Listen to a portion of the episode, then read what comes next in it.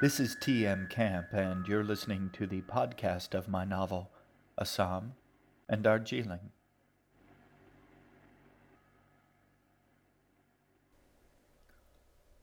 Book 3 Purgatory, Chapter 8 They were quiet when they woke, uncertain and ill at ease. The room felt hollow somehow, every sound slightly too loud, every movement too large. Come on, Assam said. Let's go see what's for breakfast. The table in the front room had been replaced, redrawn with a much smaller one, and two chairs. There was a small pot of tea, a butter dish, and a plate of toast, all drawn by hand. A vase of flowers, carefully sketched, sat in the center of the table. Against the vase, a small folded piece of paper waited patiently. G went and peeked into the kitchen at last night's dishes stacked on the counter. There was no sign of the shaggy man or the cats. They sat at the table. The toast was dry, even with the butter. The tea in the pot was cold. As they ate, Assam unfolded the note. What's it say? He says we should be careful when we leave, he told his sister. He says we should use the other door. G realized that there was a new door drawn on one of the walls, a door that had not been there the night before. She hadn't noticed it. Did he draw it for us? Assam nodded, chewing slowly as though that would make the toast taste better. Why? He swallowed with a grimace. Why what? Why do we have to use that door? Don't worry about it. What else does the note say? Not much. He drew a picture for us. He turned the paper around for her to see. Along the bottom of the page there was a very nice little sketch of the three of them, sitting on the river bank with fishing poles in their hands. Behind them, the cats waited patiently for their dinner. Oh, I like that. Can I have it, or do you think we should leave it? I don't care, Assam said, but he did not hand it to her. She studied the drawing from across the table.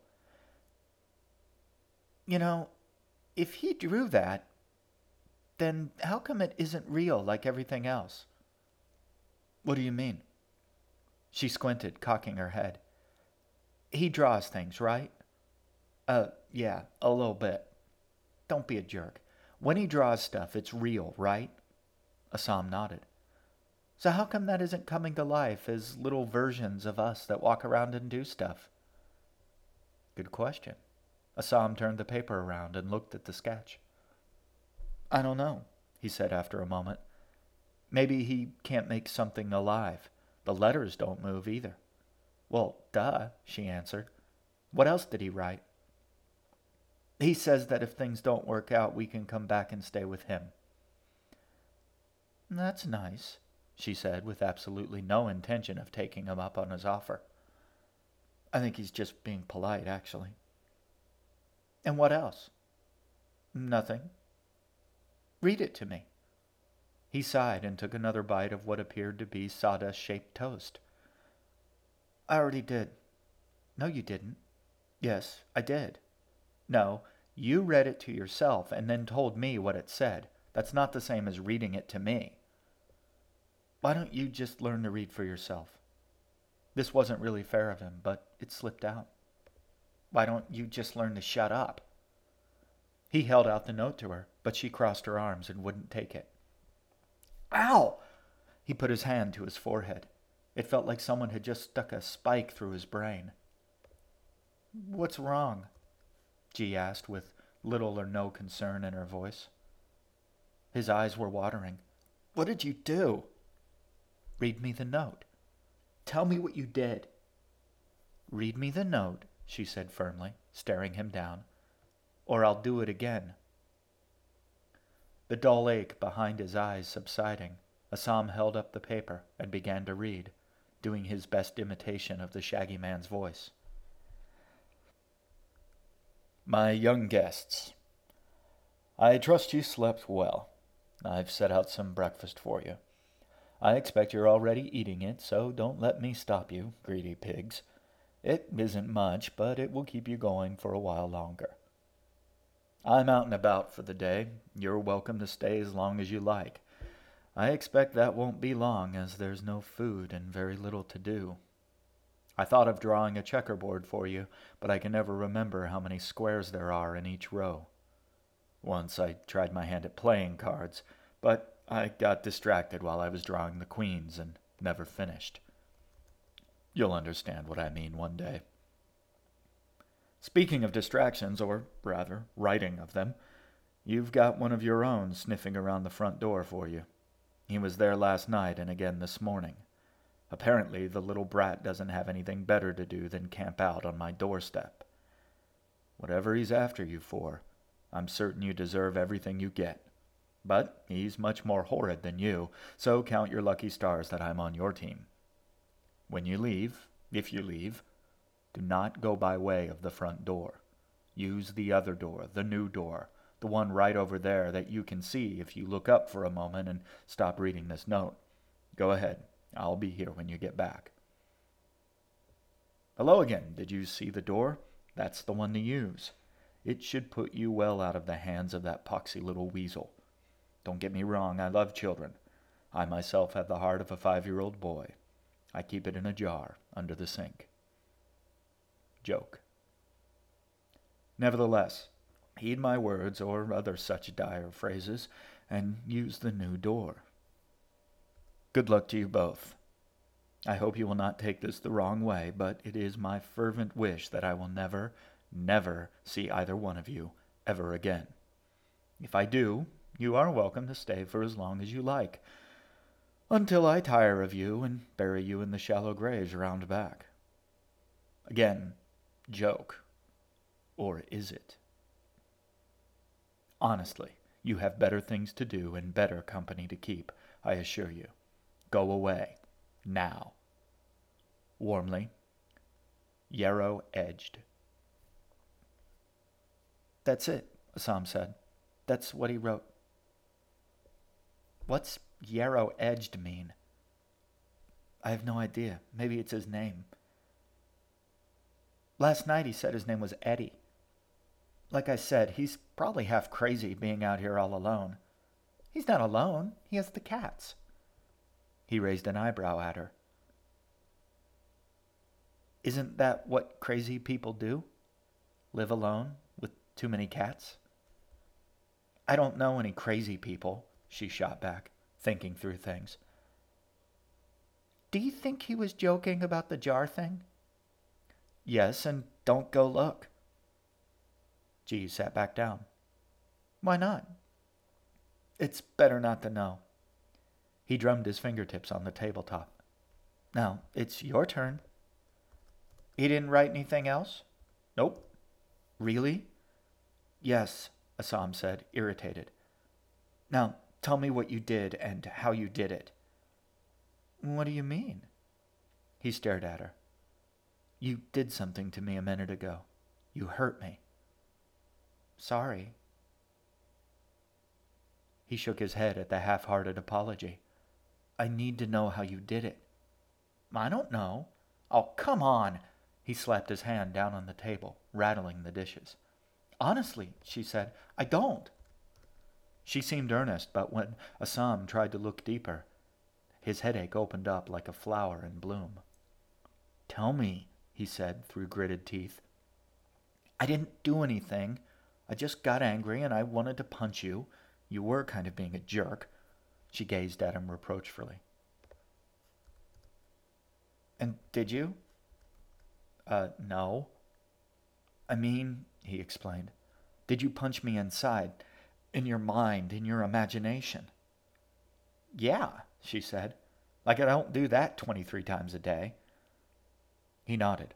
Apparently, his gift worked both ways. He could reach out, but he was also open to anyone else reaching in. This must have been what the old man meant about learning to defend himself. His new gift, it seemed, had a price as well. G picked up the note. Why is he following us? Who? She gave him a look. Who? Don't worry about it. I am worried, she said. Why is he bothering us? Who knows? you do, she said pointedly. Or you could if you tried it out. Try what out? he asked. It's not like I just got a new bike. I can't magically discover. Well, she said dramatically, like their mother. I don't know about magically, but I'm guessing that if he's right outside that door with his scabby little ear pressed against the wood, waiting for us. Maybe, Assam said, for all we know. So, what do you want me to do about it? I want you, she said, sounding more like their mother than ever before. I want you to read his mind or something and, I don't know, change it. Change it? She made a noise like a tea kettle just before it starts to scream. Wipe it out. Make him forget about us. Erase us from his mind. Ah. Ah, she echoed. What is that supposed to mean? It means that A, I don't know if I can even try to erase someone's mind, or B, if I am even able to, if I could figure out how. But C, I'm certain that it is not only a very bad idea, but also D, not something I should do if I A, can. His sister stared at him for a moment. Okay, A, you're an idiot. B, because I said so. There's got to be a different way. We should kill him. We should sneak up behind him and kill him before he kills us. Yeah, Assam said. Well, we won't do that. Why not? I think it's safe to say that however sneaky and murderous we might try to be, he's probably going to be better at it than we are. But we outnumber him. Assam smiled. Finish your breakfast. G wrinkled her nose. It tastes like kitty litter. Well, I'll have to take your word for it, he said. Put some butter on it. Does the butter taste like kitty litter? No, it tastes like a parking lot. G held up her half eaten slice of toast. How do you draw butter? I have no idea. Assam stood up. You ready? G looked suddenly scared and vulnerable. He went over and knelt down next to her. She did not want to cry, so she didn't. I'm scared. He nodded. I know you are. Are you scared? I am, he answered. She coughed. Do we have to go right now? We probably should. She glanced to the door. What if he's out there? He's not, Assam lied. He could feel the boy somewhere on the periphery of his consciousness, watchful, circling patiently. But even if he is, he won't hurt us. He won't? G looked up at him hopefully. Nope. Why not? He wants something from us. She frowned. What does he want? Assam answered slowly. I have no idea, but I'm certain that we're safe. Really? At least until he gets what he wants. And you're sure? Not really, Assam shrugged. Come on, let's go find out if I'm wrong. G rose and followed him. They stood together in front of the two doors, trying to decide. On one side was the door they had come through the night before, a well-drawn door, intricately detailed, solid, and impressive. On the other was the new door, a hasty scrawl of a thing, just a rectangle scratched into the wall and obviously not meant to last. Okay, G said finally. What's the point of having two doors side by side? You're going to end up in the same place no matter which one you go through. You sure about that? She frowned. Well, yeah. I mean, you might as well go out one and I'll go out the other. We'll be right next to each other. I think, her brother said slowly, I think that we probably don't want to do that. Then what should we do? We should do what he told us to do, Assam said. Are you sure? He nodded. We can trust him. G wasn't convinced. But what if that kid is out the other door? Assam didn't answer right away. He laid his palm against the newly sketched door, took a breath, and held it. After a long moment, he let it out. He's there, he told her. Then we should use the other one, she said as she reached for the knob. Her brother pulled her back. It's okay, he told her. We have to go this way, even if he is there. Why? Because that's the door that leads to her.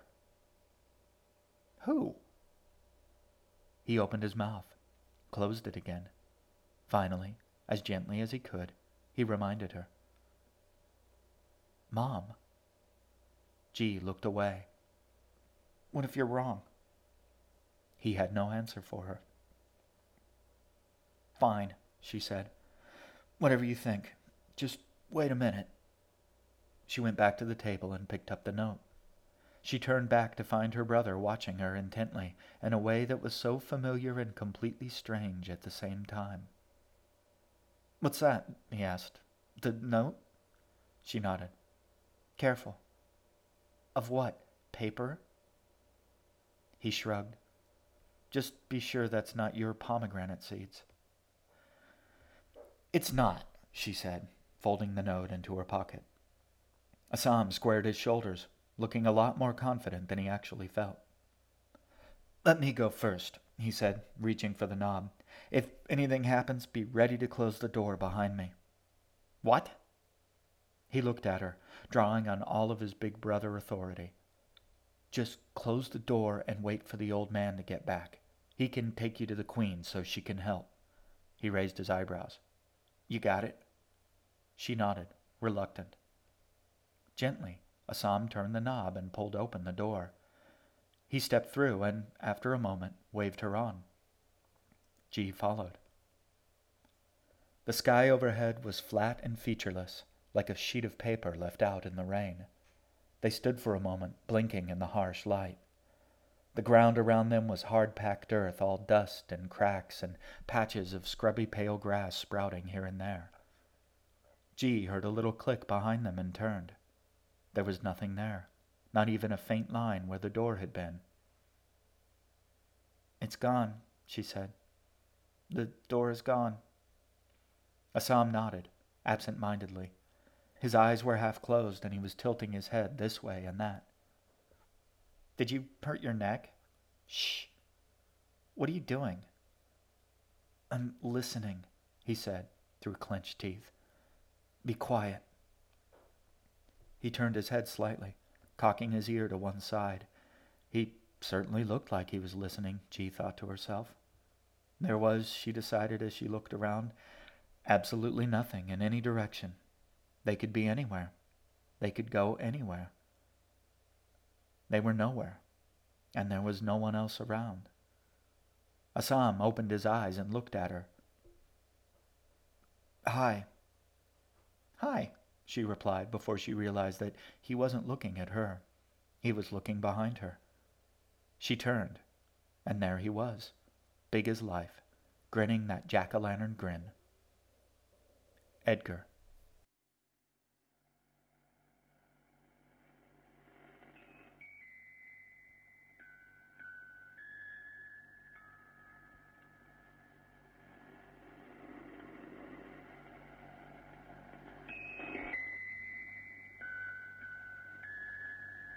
You've been listening to Assam and Darjeeling, written and read by the author, T.M. Camp. A new chapter from the book is available each week, free to download at the iTunes Store.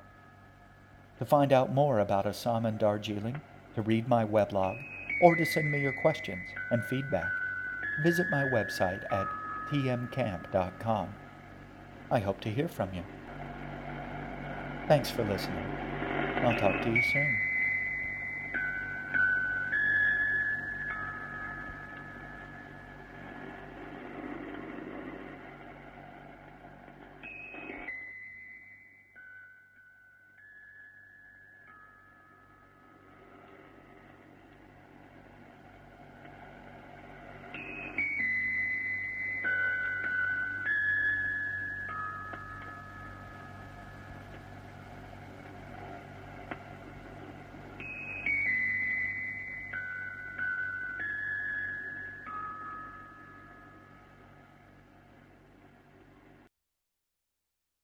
This podcast was written, performed, and produced by T.M. Camp and may not be copied, distributed, transcribed, or otherwise reproduced without his express written permission.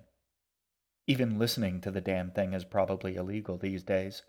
In fact, you should stop right now, just in case the feds are closing in on you. I'd wipe your hard drive too, just to be safe. You don't want them to find all those Firefly episodes you downloaded from BitTorrent, do you? Wait, did you hear that? Just outside the window? I think it was one of their robotic hounds. The new models have night vision, you know. And now they see everything. Oh my god, I think.